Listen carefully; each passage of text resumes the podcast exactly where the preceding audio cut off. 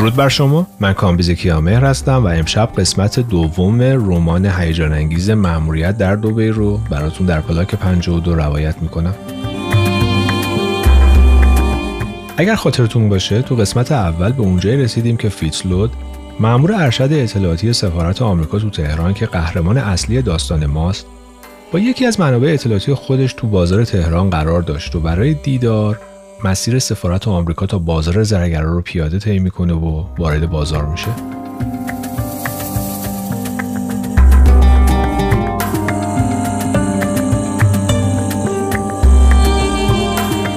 اسپانسر این قسمت از داستان شب خانم الهام معظمی هستند. ایشون از کارشناسان با تجربه و خوشنام وامهای مسکونی و تجاری هستند و به دهها بانک و مؤسسه دولتی و خصوصی معتبر وام دهنده در سراسر کانادا دسترسی دارند.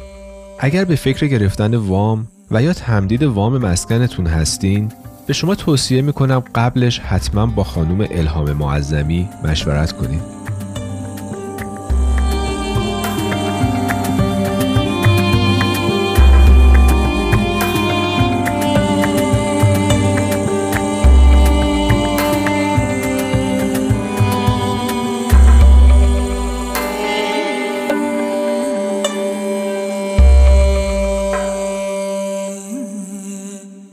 سو و اون‌سوی بازار زرگرا ویترین مغازه های طلا و جواهر فروشی که سنگای فیروزه معروف ایران در اونا جلوه خاصی داشت به فیتس چشمک می زدن.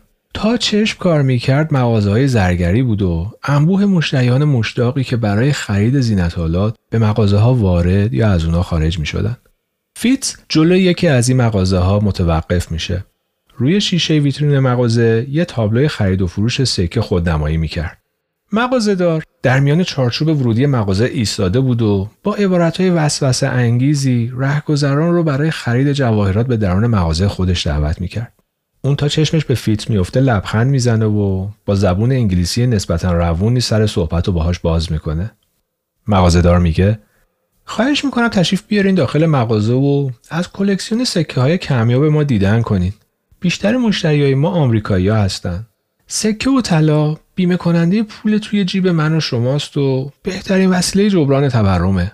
فیتس که متوجه شد گم شده خودش رو پیدا کرده نظری به سرتاپای مغازهدار میندازه و لبخند زنون میگه خیلی عجیبه که آدم از زبون یک کاسب بازاری کلمه تورم رو بشنوه.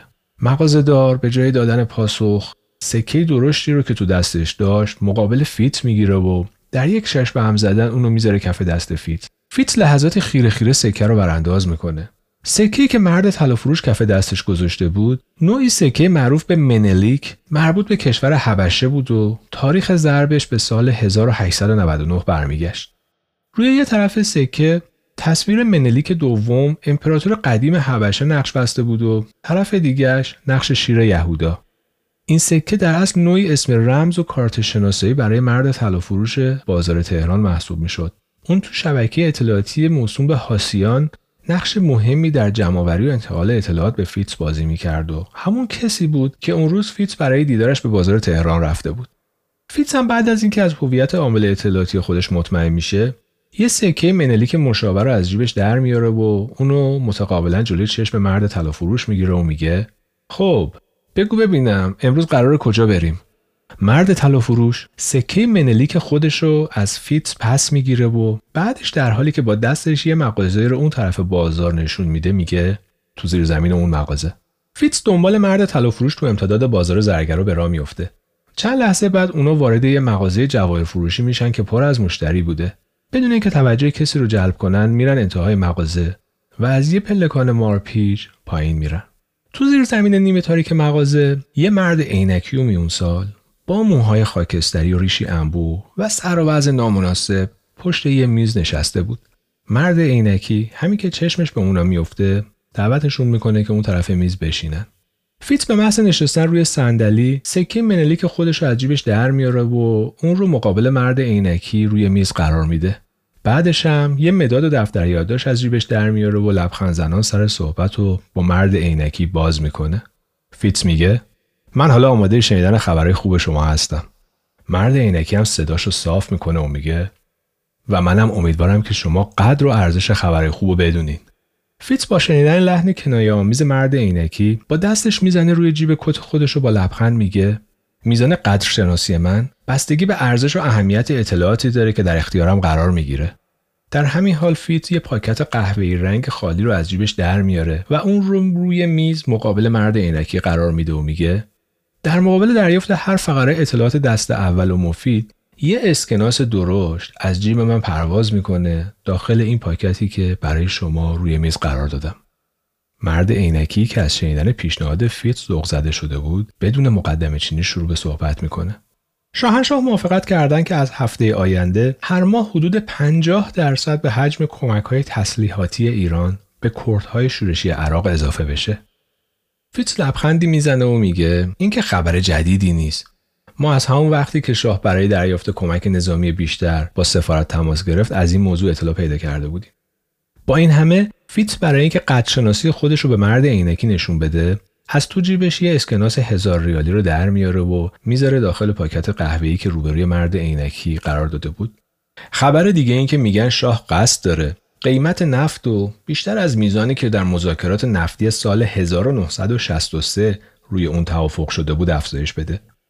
خطوط چهره فیتز حاکی از بیتابی و احساس نارضایتی شدیدش نسبت به مرد عینکی بود و بهش میگه من از شما بیشتر از اینا انتظار داشتم. مرد عینکی از شنیدن لحن گلایه آمیز فیتز لبخندی می‌زنه و بعد از یه مکث کوتاه اطلاعات مورد علاقه فیتز رو که همش به مسائل خاورمیانه عربی مربوط می‌شد مثل سیل بیرون میریزه. به موازاتش هم اسکناس های هزار ریالی یکی پس از دیگری از جیب فیتز خارج میشن و درون پاکت قهوه‌ای روبروی مرد عینکی قرار می‌گیرن. واکنش سخاوتمندانه فیتز حاکی از احساس رضایت خاطرش از دریافت اطلاعاتی بود که مرد عینکی به او می‌داد مرد عینکی هم که متقابلا از مشاهده دست و دلبازی فیتز به شوق اومده بود بیوقفه به صحبتش ادامه میده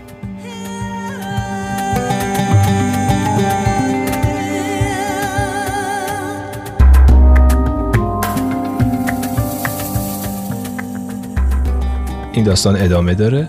ازتون دعوت می‌کنم که در شبهای آینده برای شنیدن ادامه اون مهمان پلاک 52 باشید.